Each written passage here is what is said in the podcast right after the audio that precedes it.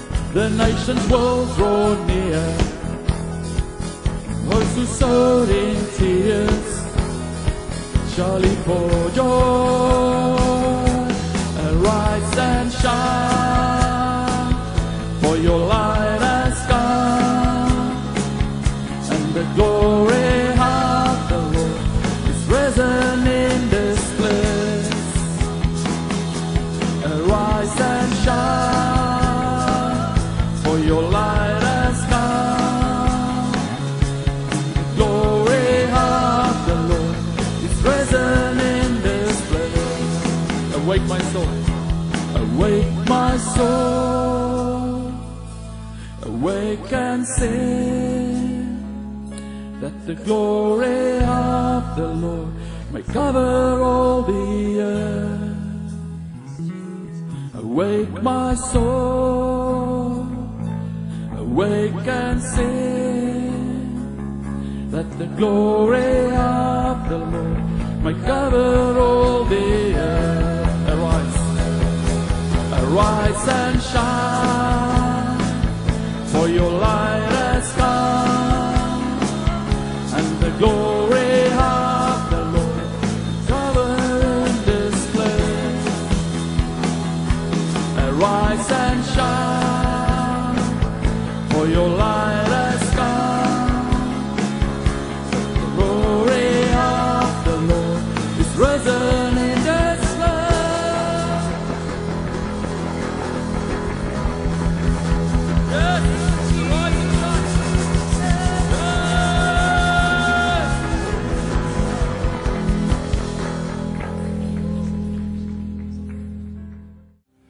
My pleasure to introduce one of the most articulate young men that I have met anywhere in the world.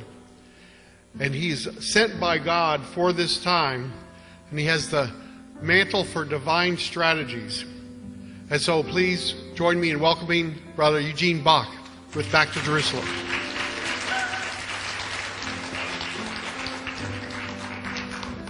Good morning. I think I've, yes, okay, good.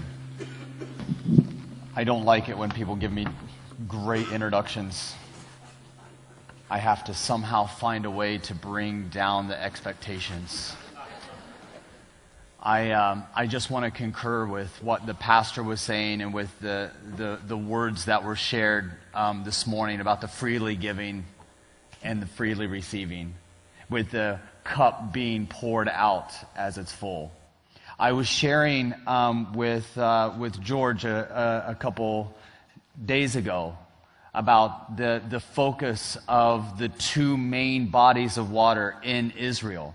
If we look at the two main bodies of water inside of Israel, one of the things that we notice is that you have the Sea of Galilee and the Dead Sea, both of them being fed by the same body of water, the Jordan River. The Jordan River is the main source of fresh water for all of Israel, and it flows into both bodies. But both bodies of water are not the same. They couldn't be more different. If you've ever been to the Sea of Galilee, you'll notice that it is teeming with life. Uh, you can go there, and there's several restaurants that serve what they call Peter's fish. And it's, it's a pretty good fish. And there's communities all around the Sea of Galilee. And, and the, the, the water itself is producing a lot of different foods. But the Dead Sea has nothing. And actually, if you ever go there, outside of the tourist areas that allow you to swim, there's really no communities. There's no housing areas. Same river flows into both, but only one has life. And one of the reasons why is because if you look at the Sea of Galilee, the river of Jordan flows in, and everything that flows in also flows out of the south. Whereas the Dead Sea, there's an opening in the north of the Dead Sea for the Jordan River to flow in, but nothing flows out. Because nothing flows out, the water becomes stagnant and dead Everything I believe that we are receiving during this weekend is not just for us to be benefited from, but for us to release to others. If we don't, if we just take it and enjoy it for ourselves and let it build us up and walk away because we are happy and do nothing with it, we become very much like the Dead Sea, where nothing is able to actually grow inside of us because we have no outlet. It is the natural flow of the Christian life. That which has an inlet must have an outlet. You must have an outlet of expression for ministry, or you become stagnant and die inside and are useless for the kingdom. I just wanted to start that off. I haven't even told any people who I am yet. Um, for those of you that have not been here this weekend, that are new, uh, that have just come here for the Sunday morning service, uh, my name is uh, Eugene Bach. I've been working together with the Chinese Underground House Church for a little over 20 years. I live in China now. I've been living there for about 20 years. I know that you can't tell by looking at me, but I'm not Chinese. I have uh, been serving together with this vision of the Underground House Church that they call the Back to Jerusalem vision. And the idea of the Back to Jerusalem vision is to rise up missionaries and then send them out into the areas that are considered to be unreached between China and Jerusalem, between the Great Wall of China and the Western Wall of Jerusalem, where the most unreached people groups in the world are today. And if you haven't heard, allow me to be the first to share the good news with you. Today, as we are sitting here, China is experiencing the world's largest revival. It's not even close to anywhere else. Today, we're seeing roughly uh, experts that, that try to monitor, they, they debate, but roughly you're looking at about 28,000 plus people coming to Christ inside of China every single 24 hours. It's about a million a month which is extremely exciting for us because what they are doing is not just enjoying that time of revival, but they are raising up an army of missionaries and sending them out into the nations. Not going directly to Jerusalem, but to the nations that are unreached between China and Jerusalem. Going person to person, village to village, nation to nation, proclaiming the good news of Jesus Christ. Now, as we talk about the revivals that are taking place inside of China today, it's very important to know that the revivals in China are connected to the revivals that we've seen in America. And the revivals that we have seen in America are connected to those that we have seen in the past in Europe. And those that we experienced in Europe were actually connected to many revivals in Africa. And the revivals that we saw in Africa were connected to revivals in Asia Minor. And those revivals are connected to the very first revival that we see in Acts chapter 2 in Jerusalem. So we actually follow that timeline. And we, we try to share quite a bit about it in a uh, Bible study series that we came out with last year. For those of you that have not been with us this weekend, we talk about this revival in a Bible study series that we call Chasing Revival. It is a nine week Bible study series with both the video um, as well as the devotional, and then there's a workbook that ties it all together. We have a special video that I would like to share just to introduce that to you. Do we have the video, please? If we can put that up. Yes. Have you ever asked, how did the gospel get to me? I asked this question several years ago, and it took me on a journey that brought me all the way back to the Mount of Olives. Jesus gave the Great Commission. He wanted revival to spread. 天上地下所有的权柄都已经在我这里了。你们去，不但是叫人相信，而且是万人做耶稣的门徒。 We wanted to know what was the secret sauce. If you get born into Jesus' family, your name is missionary. We were looking for answers. The number you have dialed is not in service. I believe that the book of Acts is the normal life you ought to live. We decided to do a road trip Bible study. There are things that I'm wrestling with, I think, is going to teach me more than just what I'm learning about. What God has done in history. We got Wikipedia and a plane ticket. Just traveled to where we knew revival had taken place. In many ways, we are kind of following in those unplanned footsteps. We flew, we drove, we walked. If we walk there, it's probably going to take over an hour. Find someone who knew something about revival and there start digging for answers. And somehow Christians have fallen into this trap that if they haven't gone to the right school, if they haven't gone to the right seminary, if they haven't studied the Bible for a certain amount of time, then they can't be used by God. And that is a bunch of. Sorry, I forgot my line. After 61 days of this raw Bible study, I think you'll discover that what we need to see revival again is not more money, it's not more programs, but it's you. Everything that we do every day, the opportunities are all around us to do what God has called us to do. If you have a computer, then write a book. Take out your camera, pull out your laptop. Then shoot a video. If you have a screwdriver, then build something. Preach that sermon. Sing that song. Hold a baptism in your stinking bathtub. When I first started, I thought that I was searching for revival. But if you search for revival, I learned you will never find it. But if you search for Jesus, revival will find you.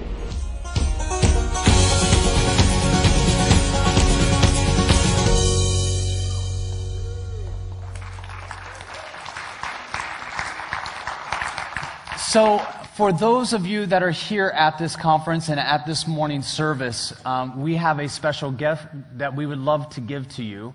It is the nine part video series for this Chasing Revival. Uh, we will give that to you for free for signing up for our newsletter. We have a special number. If we can put up that slide, uh, you can pull out your mobile phone if you would like these nine videos and you would like to learn more about what is taking place on a regular basis with the Back to Jerusalem vision. You just send a simple text to this number right here. We add you to our mailing list, and then you get access to those nine videos uh, free of charge. Those, uh, those nine videos take you through the history of the church in, in kind of an easy way. One of the ways that I use to kind of evaluate whether this series was worth it or not by putting it out there was having my 15 uh, year old son watch it. And if he could make it through, then I knew that we were doing okay. Because the last thing he wants to see is his dad on video. So he was able to go through it and he enjoyed it and he critiqued it. He had a lot of uh, critical points that he shared with dad that dad needs to change. And we did make some of those changes. Anyway, those videos are made available if you send in a text. Um, the, the, as we take this journey, as we did this, this whole Back to Jerusalem Chasing Revival series, one of the things that we saw was when we got to China, the area between China and Jerusalem has not yet experienced revival. But we believe that time is changing. More and more people in that region, when we're talking about that region, of course, we're talking about Afghanistan, Uzbekistan, Iran, Iraq, Syria, nations that are there in that region between China and Jerusalem they are, there are people that are coming to Christ, but they don't have access to God's Word. So, what brings me here even though I love sharing stories about Back to Jerusalem, I love sharing stories about what the Chinese underground house church is experiencing, even though I love sharing these stories, what brings me here is to raise awareness and support for the Bibles that we are putting into people's hands. The Bibles that we are using now for those of you that have been with us for the weekend, you'll notice that we have been using what we call our uh, hologram Bible that is about the size of a pill. It is a Bible that you hold in your hand. It illuminates the air in front of your face, and you're able to read the entire Bible from Genesis to Revelation using only this small device. And the way that we have created it is it will last for about a year and a half on one single battery charge. So you don't need to charge it and you don't need to change the batteries for about a year and a half. And as I've shared with people uh, over the weekend, one of the beautiful parts about it is the fact that we have a special coating on the outside so that if somebody walks in while you are reading it, then you simply just. Don't worry, that's a breath mint. So I, I, the, the real um, um, hologram Bible, if you would like to see it, we will have it out back. Uh, the, one, the one that we have, unfortunately, is a non functional uh, model. The one that we had that worked went together with Brother Yun when he left after Friday night. Um, and the one that we have here, I broke it. I'm sorry. I had it in my suitcase and I crunched it when I shut my suitcase. So we had one working one and one that did not. The one that does not, it's here. You can see it. You can hold it in your hand and at least get a size of how, the, how big it is or how small it is and get an idea uh, what we are raising funding for. The price for those is about the price of two McDonald's meals, supersized, about 15 US dollars to make one of those. Our goal is to make 10,000 of those Bibles and then send them into uh, three different areas, are the main focus um, Iran, Somalia, North Korea. So we have them in both Arabic and Korean. And those are the three areas that we are focused on for this year, getting those Bibles into. So if you would like to join together with us, if you would like to support those Bibles, or you would want to support together with the Chinese church, we have another slide here. You can go onto our website. We have a thing that's called uh, the gatekeepers, the Back to Jerusalem gatekeepers. Those are individuals who join together with us on a monthly basis and pray with us, stand together with us, and um, pray for special projects like we have. Now, this, this uh, hologram Bible project that we have, we started about a year ago. Uh, but we are always doing many different things when it comes to breaking into different nations. The great thing about the Back to Jerusalem vision is, is that many people say, you know what, Eugene, I, I love what's happening in China, but I'm, I, you know, my heart is for Afghanistan, or my heart is for Sudan, or I, I really have a calling to Yemen. The great thing about working together with the Chinese is they work everywhere. And where the missionaries are going, we report on those nations as we're doing work on the ground. Now, what I'm going to be sharing this morning is a little bit of information about uh, the, what I consider to be the coming persecution for the next year or so. It's going to be a follow up from last night. So if you were not here last night, I shared a little bit about how I feel that there has been a, a, a foundation that has been laid by mainstream media and general culture that has started to lay the foundations for coming persecution. Now, there is quite a bit of persecution, just numerically, really quick, for those of you that were not with us last night. Last year, uh, roughly the estimate is about 90,000 believers, or sorry, 2017. About 90,000 believers lost their life and were martyred in the year 2017. About one every six minutes is a Christian being martyred. But that is not really making the news. Uh, what is making the news is the idea that there is a growing uh, feeling of Islamophobia.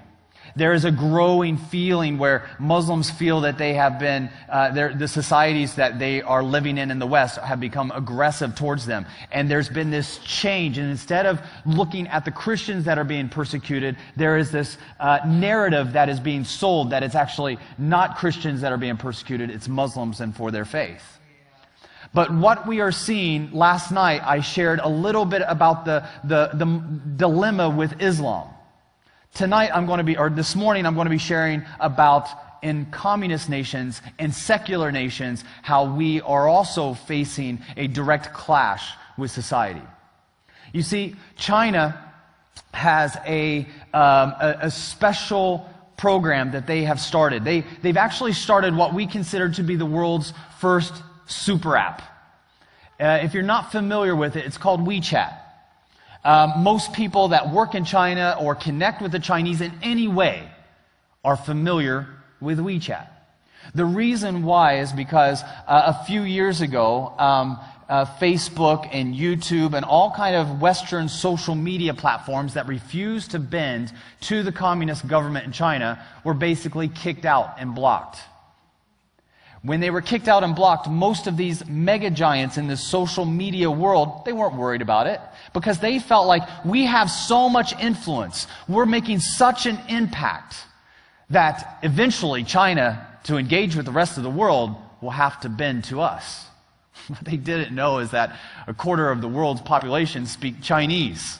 And the Chinese are good at waiting people out. They've been a society for over 4,000 years, almost 5,000 years. They're good at waiting people out. They don't look at the short term strategy, they look at long term strategy. They felt that we don't need to bend, we will create our own. We've got a large enough market to make our own social media. So they created what we consider to be the world's first super app, WeChat. And what WeChat is, for those of you that are not familiar with it, it's just a simple app that you download onto your phone and it does everything. So if you can think of Facebook, Twitter, YouTube, Amazon.com, eBay, PayPal, Apple Pay, Uber, dating apps, all of those kind of combined into one application, that's what WeChat is.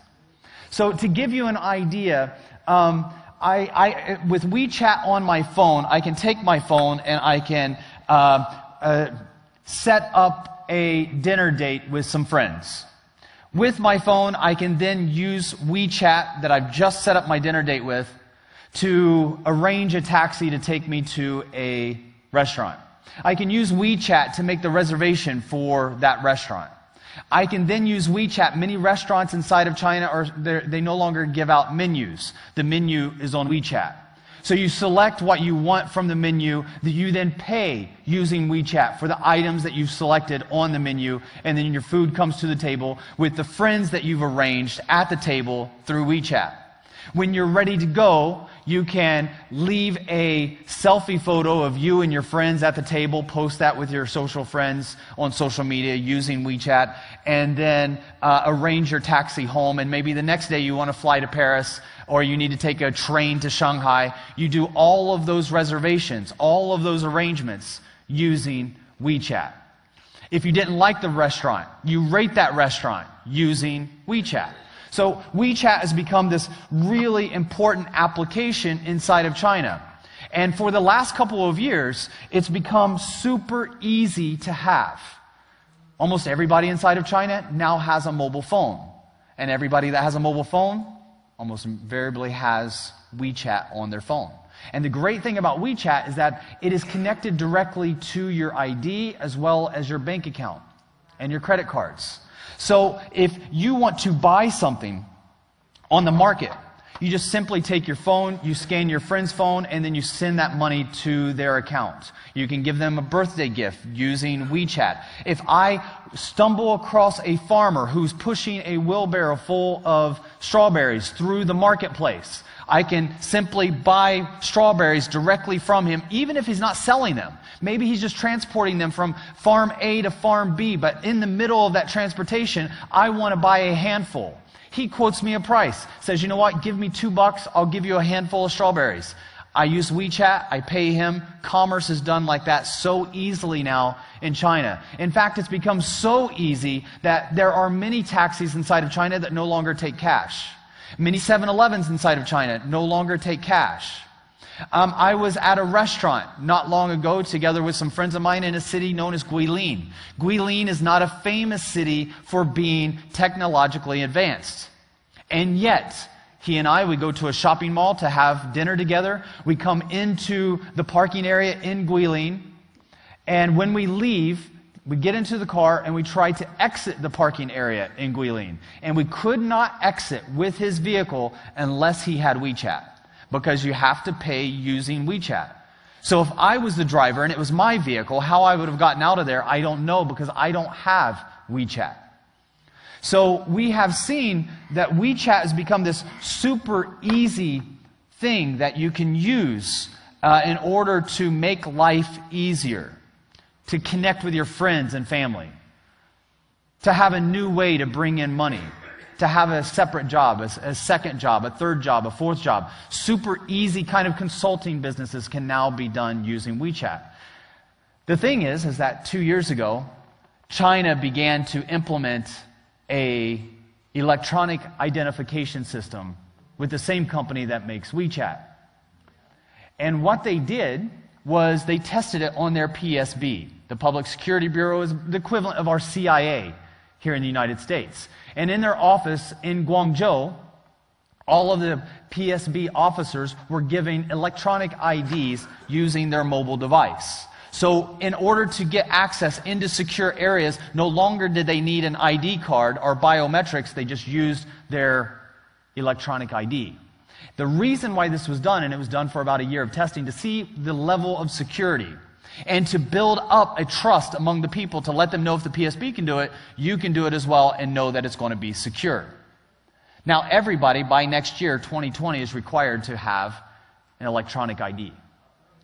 And with that electronic ID, it is connected to everything. It is connected to all of your friends, all of your bank accounts, all of your bank activities. When you get onto a bus and you travel across town, you have a swipe machine that you can just put your phone up to the device. It reads, it takes the money from your phone. And when you get onto the subway, same thing. use your phone, that is your ticket. You get onto a train, you use your phone, that is your ticket. You get onto a plane, you use your phone, that is your ticket. All of those things are now provided with your electronic ID. There's no need to verify these things because now you have your electronic ID directly with you. But now China has implemented a new system that they call their social credit score. And with the social credit score, many of you might be familiar with this, but for those of you that are not familiar with this, the social credit score is a system that has been set up in China to monitor what you do on a daily basis. Because now with WeChat, they have you mapped out throughout the entire city. They have all of your activities, all of your friends, all of your social groups, what, how you make you, your money and how you spend your money are now all on this electronic ID. And because they have all of this information, they can set up an algorithm of what your daily activity looks like. And if you move outside of that algorithm, it will allow the authorities to look into what it is that you are doing. And if you do things on a regular basis, that the government likes, then you get a high social credit score. And a high social credit score works very much like a banking score or like your credit score uh, here in the United States, right? So if you pay your bills on time, you make a certain amount of money, you have, you have a good standing with your creditors, you can get a higher score. And with a higher score, you're more likely to get a loan, right? Or at least get a loan with more favorable rates. If you don't pay your bills or you have a history of not paying your creditors, then that brings down your credit score. Makes sense. They have the same thing for China, but it's social. So if you do things the government likes, then you can be considered to be trustworthy, and that will raise your score. If you do things the government doesn't like, that will bring down your score. So if you have a good um, score, you can have things like your children can go have access to uh, good schools. Um, you can get expedited visas to Thailand and the, the EU. You can get head of the line privileges at the Beijing airport. You can get head of the line privileges at the hospital. So many people began to volunteer to be a part of this social credit system because the benefits were there. So many people in the year 2017 began to volunteer to be a part of this. Those that didn't volunteer, the government put them into the system anyway. And then May 1st of last year, 2018, they began to introduce punishments for those that have low social credit scores. And the punishments included not being able to travel. They would not give you a passport if you had a low social credit score. They would not allow you to travel on trains, buses, or airplanes. Uh, actually, from last year, these are the numbers as of right now, March of 2019. So, from the time that it was introduced, May 1st, until now, March, more than 9 million people have been refused service on a high speed rail train because they have a low social credit score. More than 17.5 million flights have been denied to passengers because they have a low social credit score. Now, there are people that if you mess up or you have a you you misbehave on public transportation, you can have credit uh, numbers docked from your point system and bring down your social credit score. We have another video. Can we show that? This video takes place on a train in China. This was just filmed not too long ago. Dear passengers, people who travel without tickets or behave disorderly or smoke in public areas will be punished according to regulations, and the behavior will be recorded in the individual credit information system. To avoid any negative record of personal credit, please follow the relevant regulations and help with the orders on the train and at the station.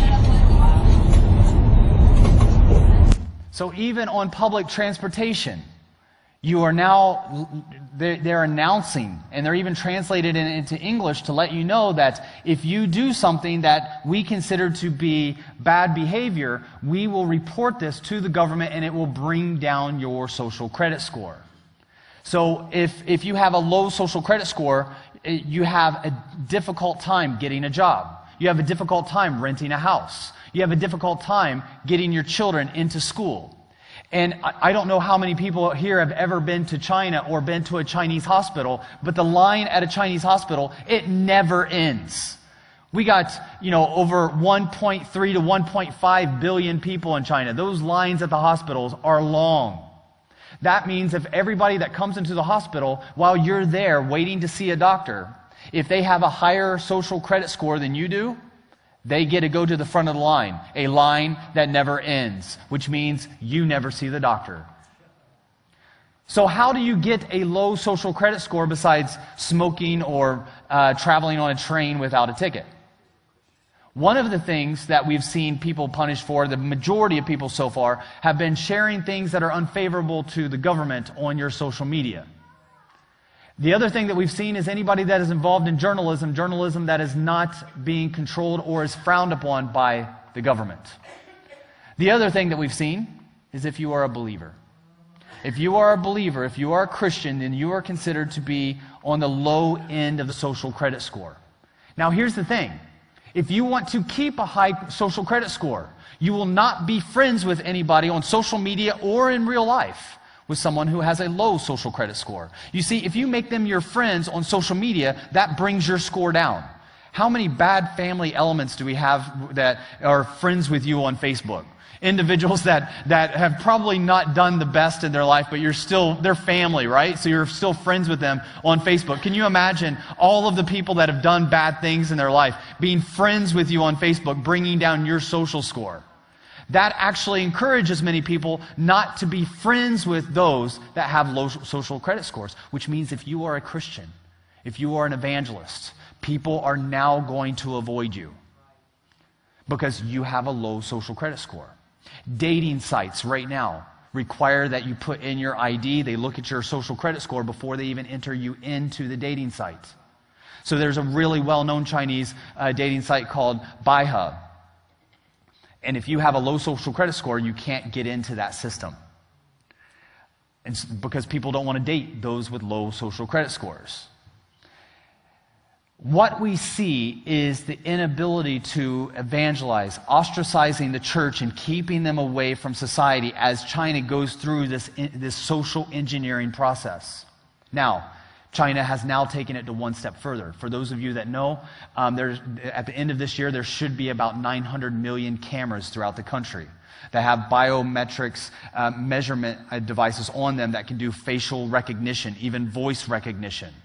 And those cameras can then be linked to the system, linked to the data that's being transferred with your phone, and they can, they can follow you and link you wherever you're going. And in certain cities that have these, if you can think of Times Square, even if you haven't been to Times Square in New York City, they have these massive uh, like TV displays, right? These, these, these, um, these huge monitors that you can see when you're crossing back and forth from Times Square uh, that you can watch different advertisements and things like that. In China, they've already started to use them, linking to people's uh, electronic IDs on their phones so that if I'm waiting at a stoplight, the camera verifies that I'm there. My signal from my phone verifies that I'm there. I have a low social credit score all of a sudden my face can now be on that huge Megatron, that big display where everybody in all of that area of the city, so if you were in a place like downtown Manhattan, everybody that was there crossing the street would be able to see your photo and know this person has a low social credit score. They have not paid their bills. They are an anti revolutionary. They are an anti communist party member. And so your face is on display for everybody to see, to know to stay away. And in fact, there's a new feature that you can put onto your phone that will uh, tell you if you're sitting beside somebody with a low social credit score. So if you get onto a bus, your phone will give you an alert and let you know that the passenger sitting next to you has a low social credit score so that you can be warned about them. This is what we are seeing, not in the future, I, you can look this up. This, the sad thing is, is this, this is some of the biggest news for the Christian church today. And you know who's reporting it? Wired.com.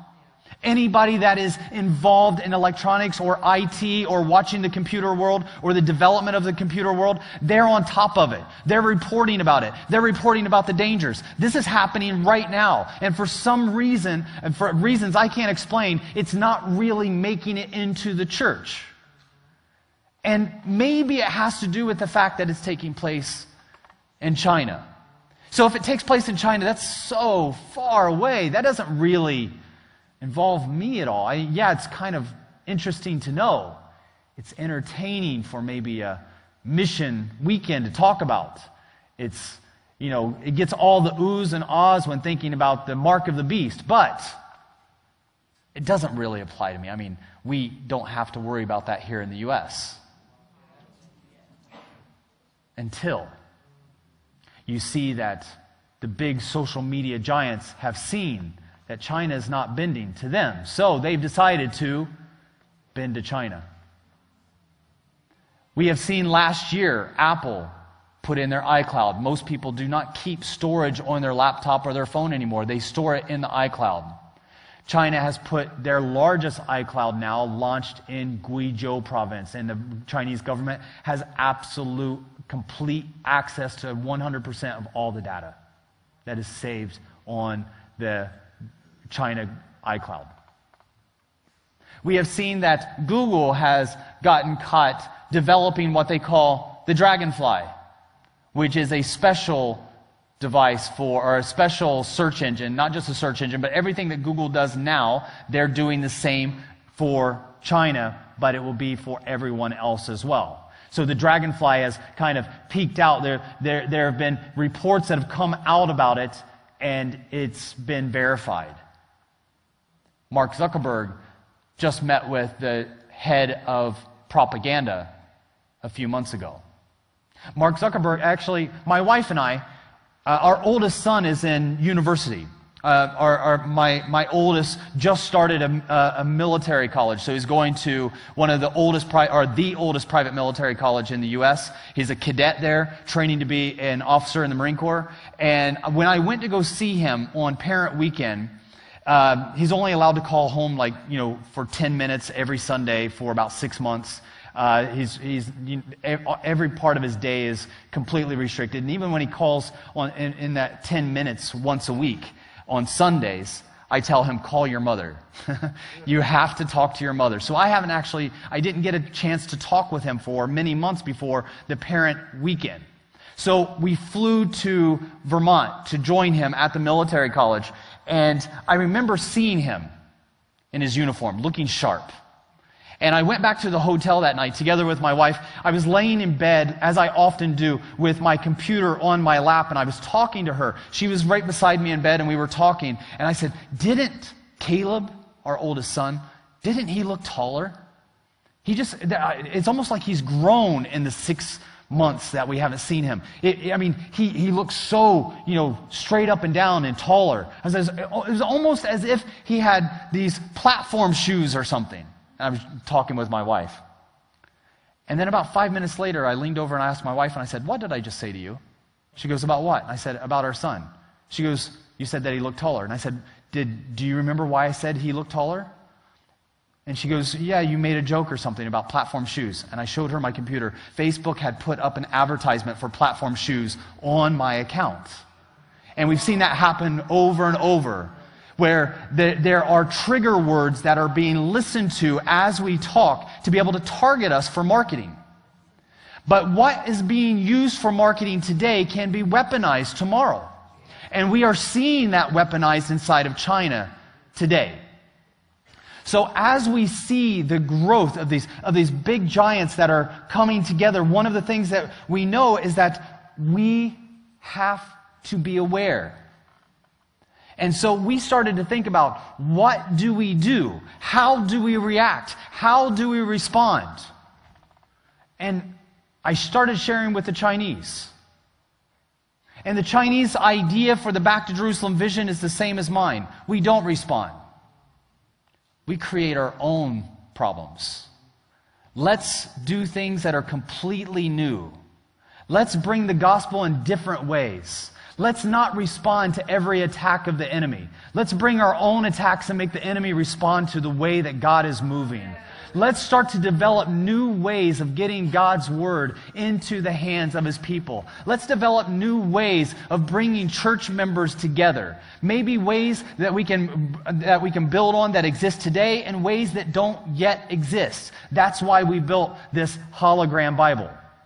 So we decided last month, let's put together a hackers conference and let's invite people from around the world that are involved in you know the, the type of mischievous type of uh, electronic warfare that we want to be involved in. And we didn't know who would come so we, we set the limit at about 15 people. And we did an invitation to our friends all around the world and the response was phenomenal. We stopped the number at 15, but then somebody else would send in a resume and we'd look at it and be like, holy cow, that's CIA. Yeah, definitely add him. Uh, no, uh, wow, this guy's working for Google right now. This guy's a part of the enemy territory. Let's definitely bring him in. Let's bring it to 17. We kept going up until we got to 31 people. We kept allowing new people. We had to turn away a lot. But what we did is we came together and we began to build off of one another on what we can do, new ways of bringing the gospel and putting it into the hands of people. One of the things that we realized is that right now it's very difficult to send information from computer to computer, from phone to phone without using um, Wi Fi or internet or servers or um, uh, cellular communication. There happened to be a guy there that had been working on a completely new way of sending data using moisture in the air going from port to port. So we decided, let's start to develop that. So now we are in the development process of sending data from port to port, not using any Wi Fi system, not using any radio technology, not using any cellular technology. Using what God has given to people. Because, you know, I think often sometimes we think of art and, and we confine it into the, the, the, the, areas of music. Sometimes when we think of creativity, we think of, of those that might be good at painting or writing. But I think all of us have been given the creativity of God. And the more we tap into that power of God, the more creativity comes to us, whether it's mechanical or electronic or in the traditional arts. You know, sometimes we might not feel that we are very artistic because we compare ourselves. How, how hurtful it must be for our Creator to see us compare ourselves to someone else, thinking that we have not been given something good because we see someone else express the way that God has blessed them with creativity. Can you imagine where the world would be in our history of arts if Beethoven was only given a paintbrush? Can you believe, can, can you imagine what it, would have, what it would have been like if, if we would have had Michelangelo only given a piano? How stupid, how inadequate they must have, they, they would have felt. However, we got these guys that are coming together and thinking, holy cow, this is why I was created. And they began to develop all this really cool uh, technology. And so we've been working on that together. Uh, we had a group of guys that came together and said, you know what? I think the only thing I'm good at really when it comes to computers is playing games. I think some of you might know some individuals like that. Can you imagine the excitement that they had when we said, We need you. We need you to help us create games that will allow the good news of Jesus Christ to go into the darkest regions so that when people that are living in North Korea that have never touched a video game, we give them a video game and it walks them through the Gospel of John all of a sudden we get guys that feel depressed because they feel like they're a loser because they've been playing video games all the time and they're only interested in developing better video games. All of a sudden they now have a vision. They can now feel that power of creativity bubbling up inside of them. There may be a lot of people here thinking that, you know what, what the Chinese are doing in China, what the Chinese are doing in Afghanistan, what the Chinese are doing in Iran, I would like to be a part of that. How do I join that? How do I become a part of that? And for the rest of my time here, I just want to share a bit about how you can right now get involved. How do you become a witness? How do you become a part of completing the Great Commission? It's pretty easy. You can start now. John chapter 13, verse 34 to 36 gives us a very clear definition what we are to do to be witnesses. You see, when we talk about the electronics and the warfare that's taking place, when I talk about social media, by the way, one of the things that we came out with with social media was we decided, you know what? Let's create our own. And so that's what we're doing. I signed in last week for the very first time on our own social media platform. We're going to launch it this year in India, and then we're going to make it available to the rest of the world. We won't be collecting information. We won't be setting up uh, blocks. We won't be ta- taking people down because they're sharing uh, Christian information. And we're not going to make it Christian. We're going to make it open, run by Christians, so that we can combat directly with those that are trying to control Christian information for the purposes of persecution. So, John chapter 13, verse 34, 35, and 36. A new commandment I give you love one another, as I have loved you. So also you must love one another. By this, all men will know that you are my disciples if you love one another. You see, as this kind of persecution increases, I believe there's an essential element that we see in the Gospels that I think is very important for the completion of the Great Commission, and that is friendship. I don't know if we really know what friendship is so much today. Many of us do, but many of our ideas are weakened on friendship. One of the reasons why is we have been sold books about how to make friends and influence people. We have been sold books about how to network. Even in the Christian world, if you go to any Christian conference, most of the time, conferences are about networking. And networking is based on what value you can bring to my ministry. And you are only as valuable as a friend as you are recognizable in the ministry. What can you do for me? Because if I can benefit from you in the ministry, we can be friends.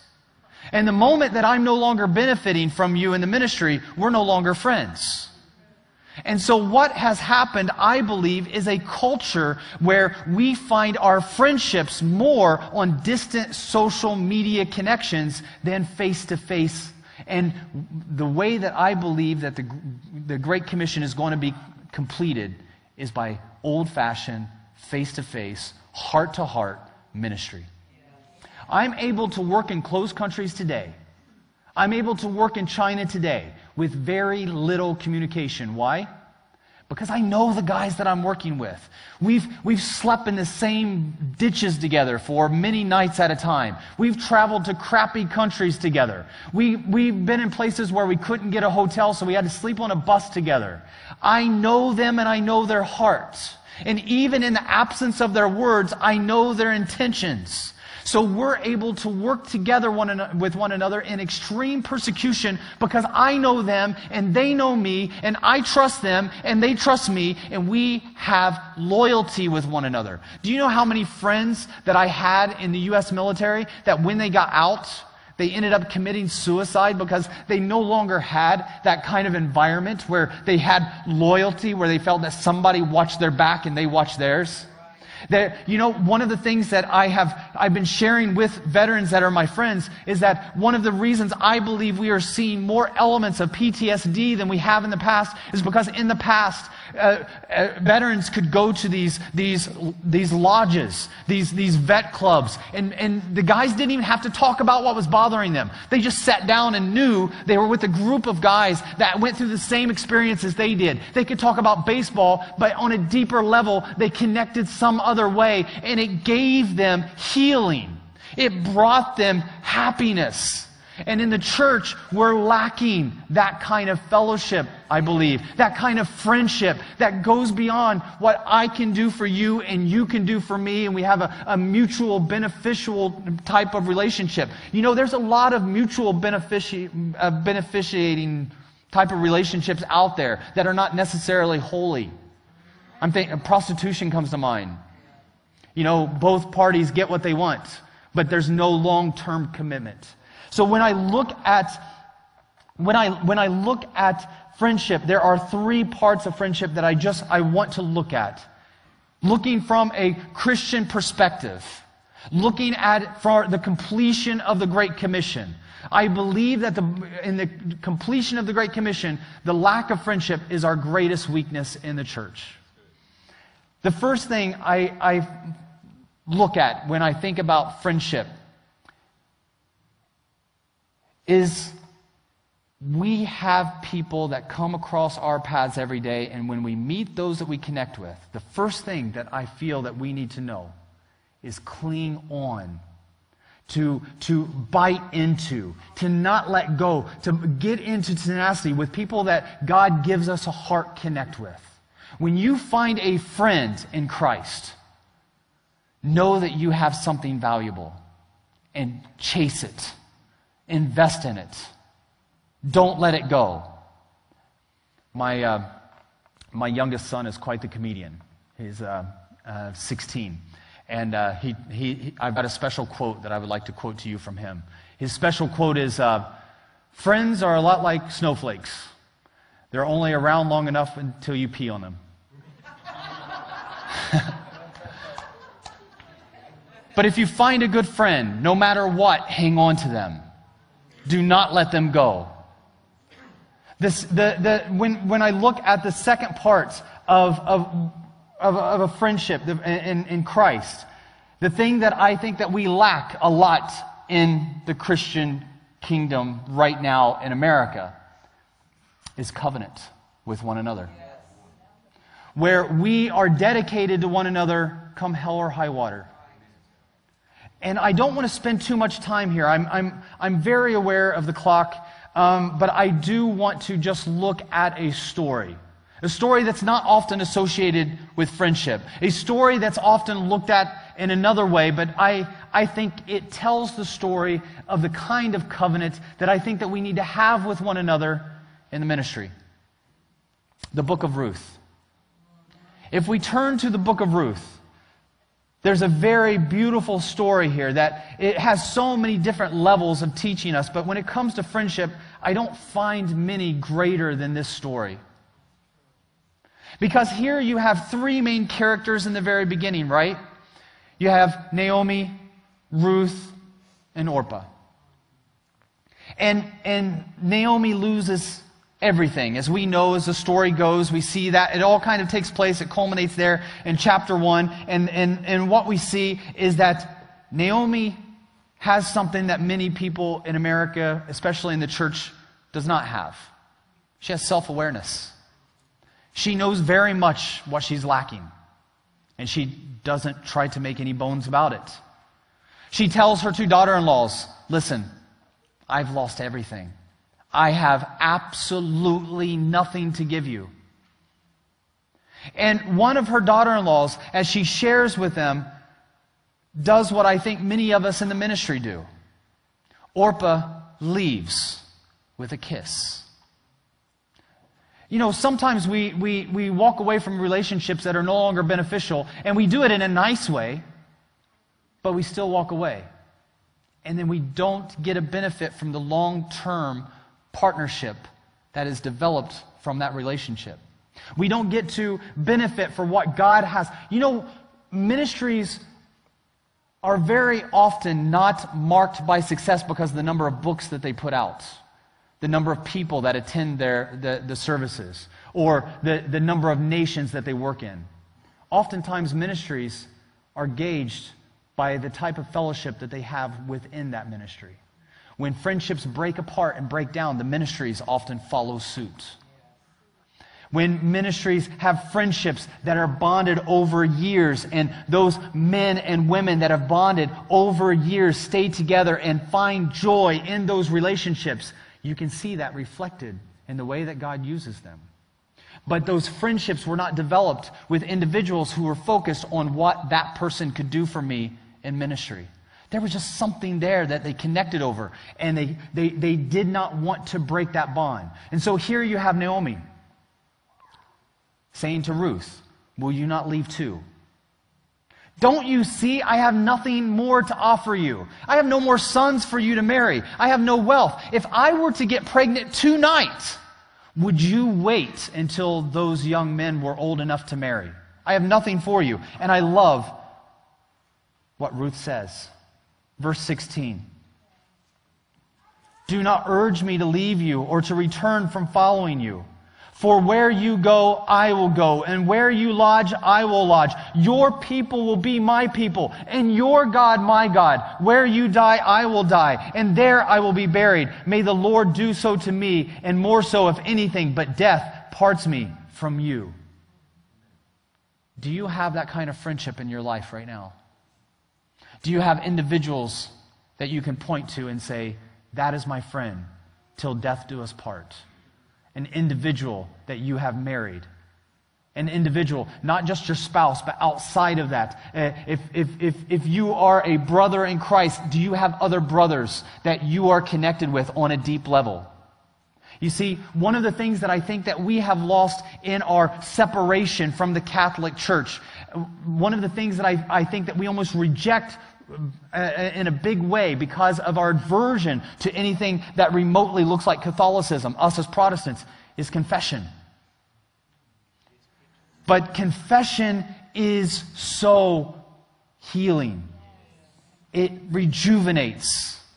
It brings about wholeness. And if you can find that brother that you can confide in, if you can find that sister that you can confide in and share your sins, and make yourself vulnerable, you will find a powerful relationship. Oh, but I might get hurt. You don't know the kind of backstabbers that are, that are out there. Oh, no, I know. Absolutely. Two months ago, one of my good friends, close friends, was found out to be embezzling from the ministry. But I've been with him the whole time, walking with him. He's no longer in a position where he has authority or power or connected with the ministry, but he's still my dear friend. And though I might be criticized for standing with him, I will continue to stand with him. And I would want it for myself as well. You see, I had a friend in Kunming. It was, I lived north of Vietnam for a couple years inside of China. When I was living in Kunming, um, I had, I had this, this friend that we shared everything with one another. We talked about the websites that we went on that we should not have gone on. We talked about thoughts in our mind that was burying themselves in our hearts that was turning us in to have sinful desires and actions. And that stopped the enemy in his tracks.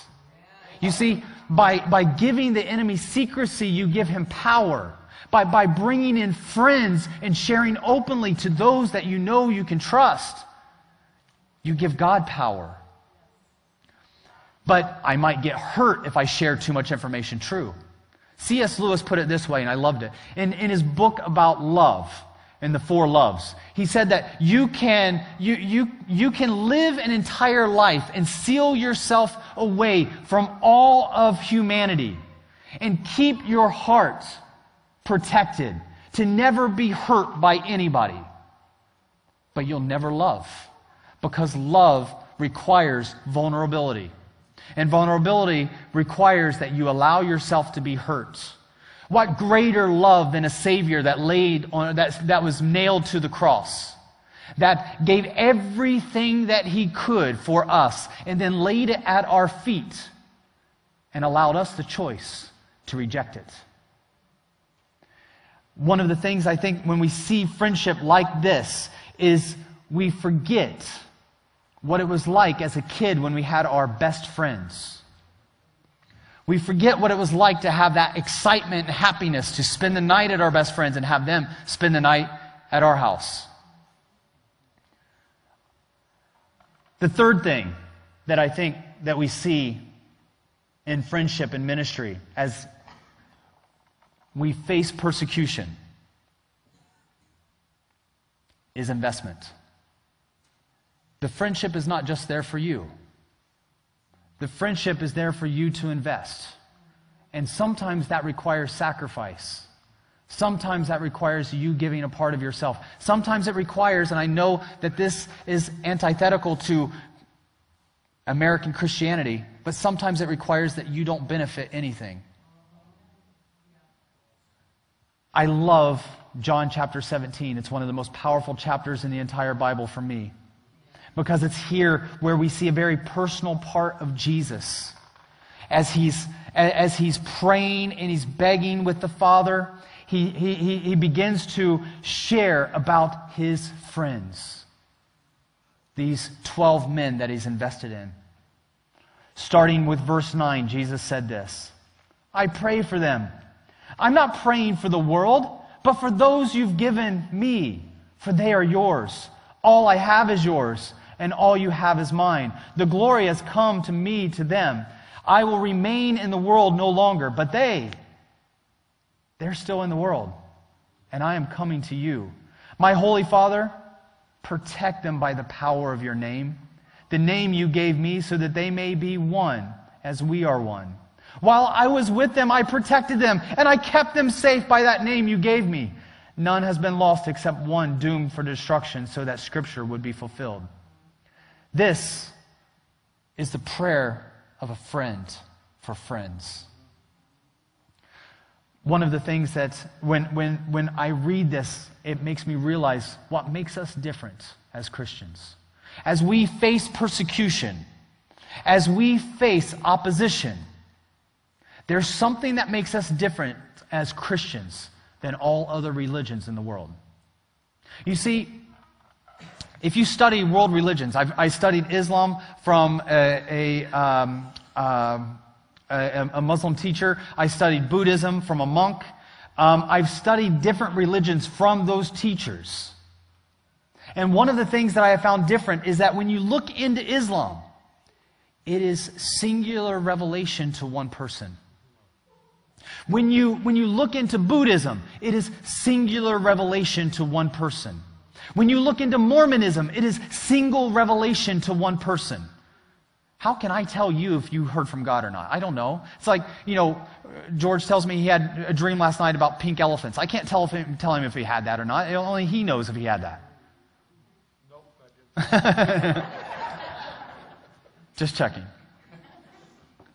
But what makes us different as Christians and Jews is Pentecost. You see, at Pentecost, it wasn't just God revealing himself to one person. And out of that singular experience and expression and revelation, they then share it with the rest of the world. Instead, we see 3,000 people come to Christ in Acts chapter 2 from a revelation that many people were able to witness all at the same time, together. In that togetherness, there was a revelation that brought about the, the, the God's Word. You know, when, when, I was, when I was younger, I thought that Pentecost only referred to a denomination. I, I mean, I, I didn't grow up in a church. I didn't become a Christian until I was 14. And so I didn't know really that much at all about being a Pentecostal. So when I joined the military, they, they told me I had to choose my religion. Well, I'm a Christian. They didn't have anything for your dog tags that said Christian. So you had to choose what denomination you were. I didn't know what denomination I was. I'd never been to a Methodist church. I'd never been to a Lutheran church. I didn't know. But on that list, I recognized Pentecostal. I'd been to a Pentecostal church one time, and I thought, well, that, they were okay. I think I can just check those off. And since then, I've been a Pentecostal, and I, I don't know how that happened. I went to a Baptist seminary as a Pentecostal. But I always thought Pentecostal was this day. But actually, it goes back to the Jewish celebration that is experienced with the law being given to Moses out Mount Sinai in Deuteronomy 5. In Deuteronomy 5, we see that when God revealed himself, so if you watch the, the, the, the, movie about the Ten Commandments, this old movie about God and, and Moses having this, this connection together by themselves, you would, be, you would be surprised to know that that's not biblical. That there was more than just Moses that was exposed to what God was doing on Mount Sinai. And in fact, according to Jewish tradition, there were more than 600,000 military age men witnessing God on Mount Sinai at that time, plus their families. When God revealed himself to us and, and started a covenant with us, both through Pentecost in the Old Testament and Pentecost in the New Testament, it was together as a body. And there may be people, I get it. I'm not a social person. I'm an introvert. I'm a forced extrovert. I, I don't like to be around people. I recharge being away from people. I'm a bit shy. I find, I find myself awkward and goofy trying to connect with people or talk with people in the beginning. But once I get to know you, you can't shut me up. Uh, so I get it that there are people that maybe you just don't connect with. Or maybe there are people in the church that are just not that nice, right? I mean, I, I, I understand that. I get that. I, I know those, those kind of people. But you know, the body includes us all. And you know, not everybody can be the mouth for the body. Not everybody can be the feet. Not everybody can be the hands. This might offend some people, but everybody, every healthy body that I know of, according to most doctors, needs a butthole. And if you don't know who that is, it's probably you.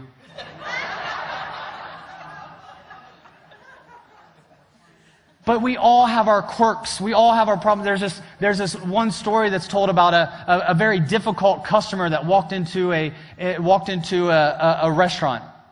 And uh, he got in there and he was upset and he called for the waiter. And he's like, Waiter, it's too hot in here. Turn on the air conditioner. So the waiter leaves, comes back. Five minutes later, the customer yells at him again, and says, Waiter, it's too cold in here. Turn off the air conditioner. The waiter leaves, comes back. Again, five minutes later, the customer's aggravated and said, Waiter, it's hot in here again. Turn the air conditioner back on. A guy sitting in the corner by the door where the uh, waiter was leaving in and out of stopped him and said, Hey, I just want to apologize. I know that that guy must be driving you mad today.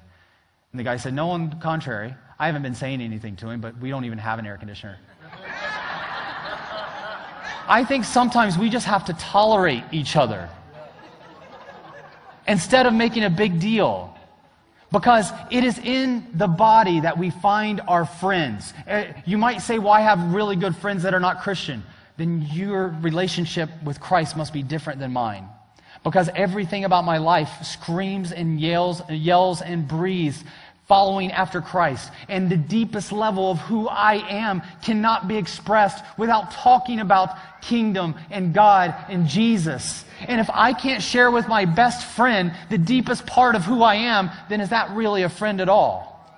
And if I can express to that friend the deepest part of me, and the deepest part of me is not Christian, then am I even a friend of Jesus at all? So when we, when we look at these friendships and partnerships that we have in, in ministry, there are examples that I get from the U.S. military.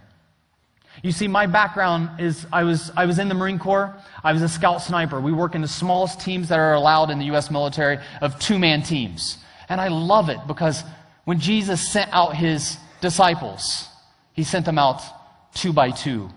He could have covered more ground one by one, but he sent them out two by two.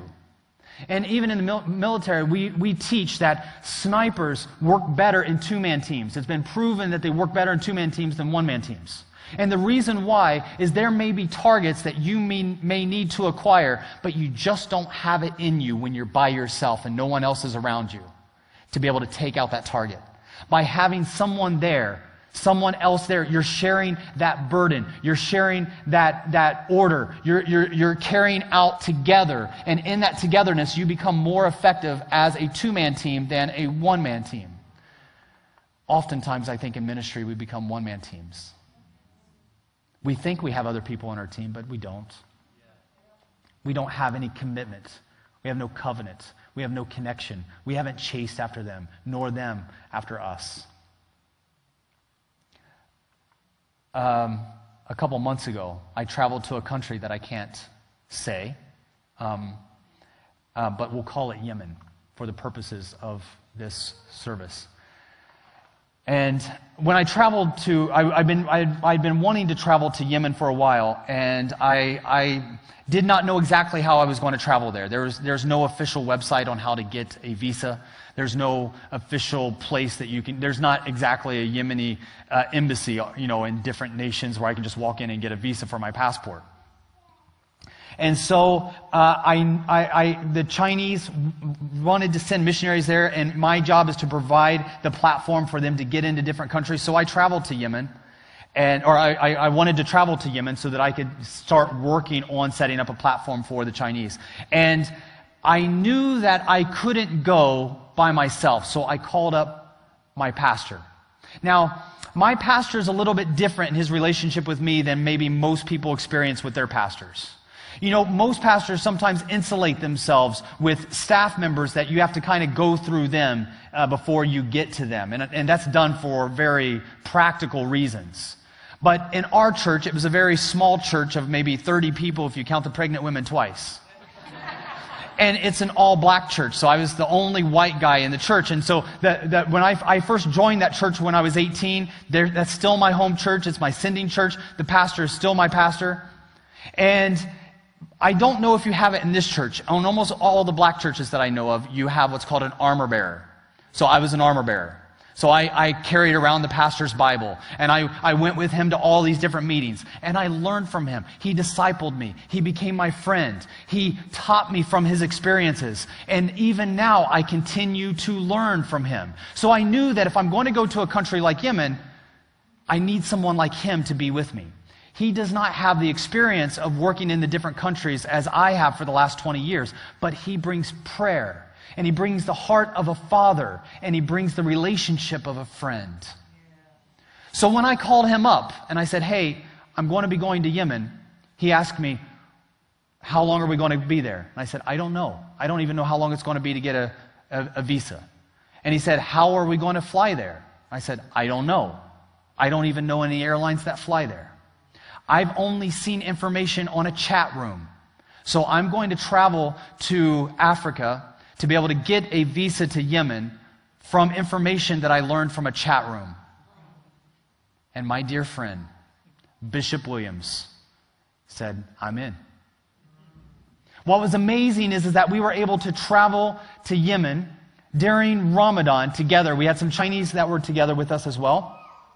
And I remember as, as we were going up to the, the, the uh, immigration booth, Um, I, I had to pay for my, they wanted me to pay for my visa, and I refused to because I had already paid for it at, a, at another time. And my pastor, who leaned over, said, What's the problem? I said, They're, they're trying to rip me off for $60 here at the immigration booth. And he goes, That's a pretty good deal. They want to rip me off for $160.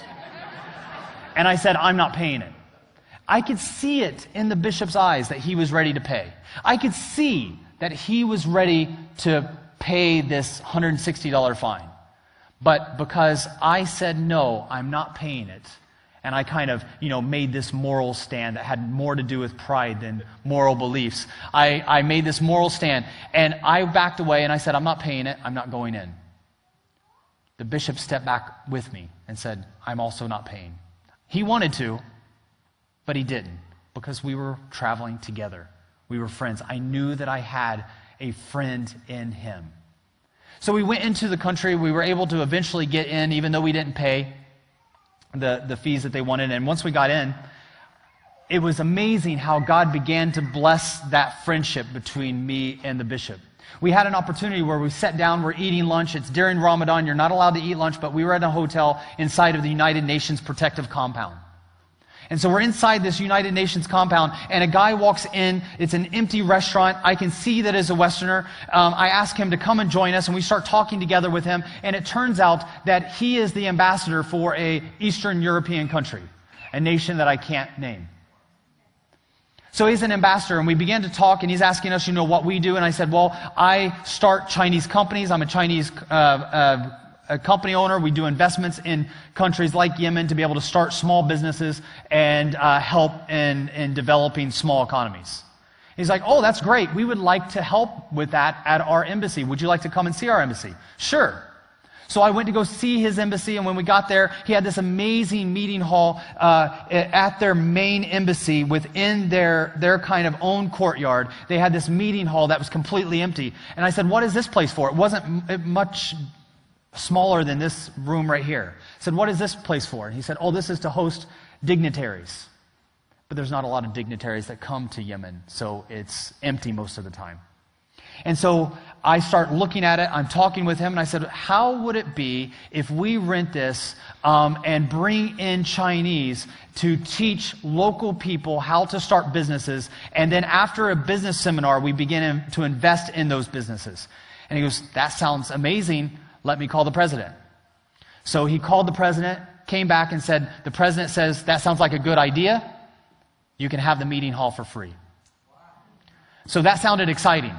Then we walk outside, we see their main courtyard, and we see that there, that there they have um, all this open desert land. And we run a, an agricultural system called aquaponics, where we can grow things basically anywhere. And so I, I, I tell him about aquaponics and how successful we've been with it in North Korea and India and China and the Philippines. And so he got excited about it. And I said, What if we set up uh, testing units here in your main kind of courtyard? And you can use these to show to dignitaries and locals that come into this area how they can grow their own food. He said, That sounds like a good idea. Let me call the president. So he comes back and says, Yeah, the president says, This sounds like a great idea. Let's do it. So then I saw that uh, they did not have a banner on the front of their, um, their embassy. And so I said, Hey, I saw you guys didn't have a banner to even mark this embassy here in Yemen. And he said, Yeah, you know, there, nobody really produces those kind of things here. And I said, Well, you're in luck. I'm from China. We make everything. If you need an embassy sign, we'll make an embassy sign for you.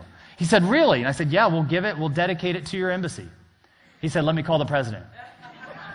He called the president, the president said, Who is this guy?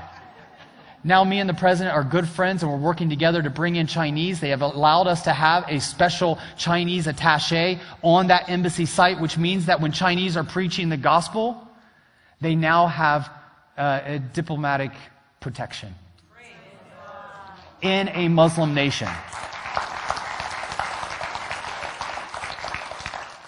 A blessing that would have never come about without having my friend. So when we look at friendships, I, I, I want to say that if you have friends that people have that people that God has put in your path, invest, chase, make a commitment marry them in the way that you have a covenant together. that is the way that we will be able, I believe, to go through persecuted times, times of persecution. And that is the way, I believe, we will complete the Great Commission. So instead of giving you a strategy, instead of sharing the different ways that we have been sharing the gospel in closed countries, the number one thing that I can point to in every single instance, and the very thing that you can do right now, is invest in friendship. Amen? So I want to pray for you. I want to pray for your friendship. And then, George, I want to hand it over to you. And by the way, when I'm talking about friendship,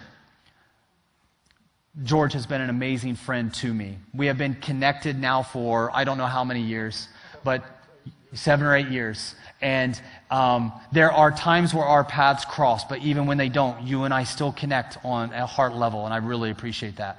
And when you guys see um, Miss Boo and Pastor Al out the back, those two are very close friends of mine, as well as a mentor that I, that I thank God that someone like Pastor Al has made investments into my life and made a friendship and a deep connection in my life in a way that it makes the ministry so much more powerful and allows us to stand against the attacks of the enemy.